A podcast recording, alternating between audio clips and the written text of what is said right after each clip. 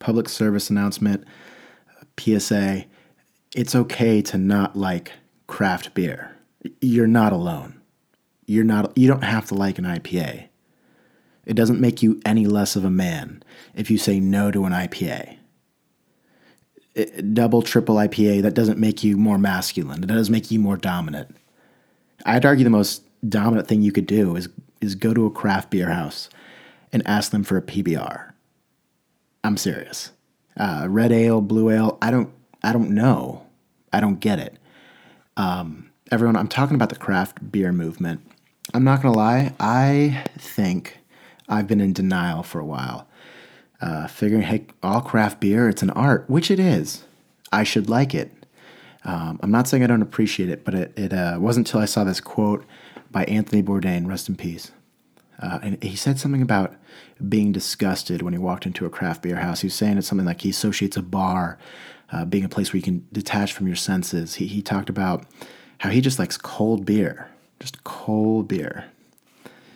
And that kind of that hit me in an interesting place because it's refreshing to hear some something from someone like him, right?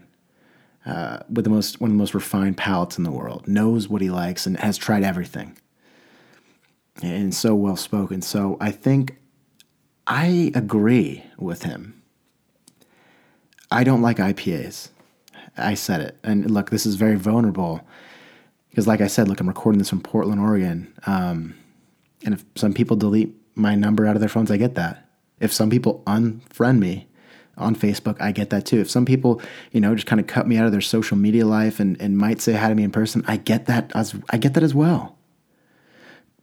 But when push comes to shove, when push there's no IPAs in my fridge. You know what there is? There's about 12 rolling rocks, bottled, very cold. I'm not gonna lie. Uh, you can put a Sierra Nevada in my fridge. You can put a Rolling Rock right next to it. 10 times out of 10, and I, I, just said 10 times out of 10, there's no scenario where I'm reaching for the Sierra Nevada. It's Rolling Rock every time. Hey, look, I mean, 18 bottles for $9.99. Look, you got to pay the bottle tax, but aside from that, that's a good deal.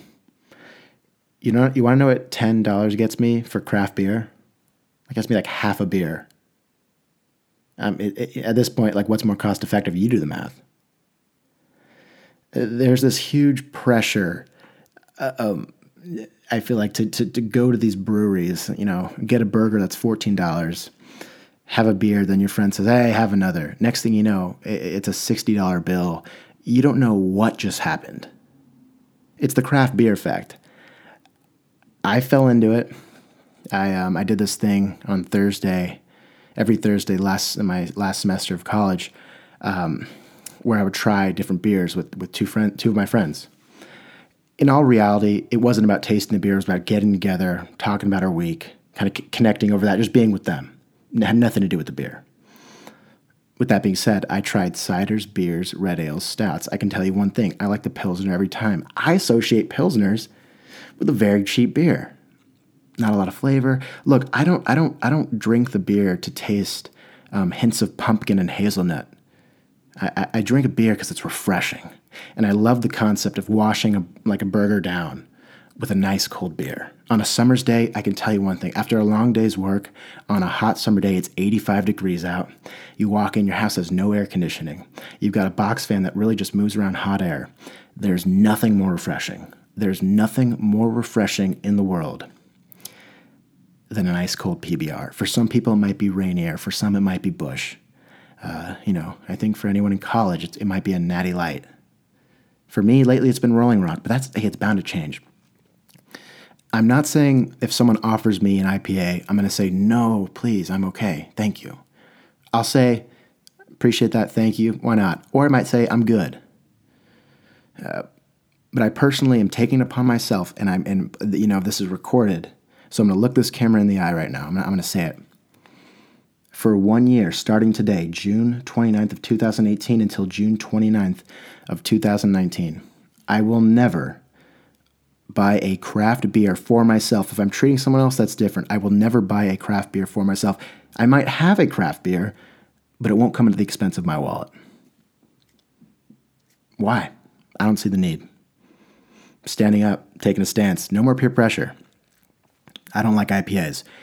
Uh, nothing against IPAs. I just don't like it. Why would I have something I don't really enjoy? That baffles me. To, to, to seem equal in society, mm, I don't know. I'd argue getting cheaper might even be elite. I'm not saying I want to be elite, uh, but it takes a certain individual, I think, to walk up, you know, to, to go to to go to Widmer and say, I don't want anything you have, but I would love a Coors Light. I don't know. That's my take.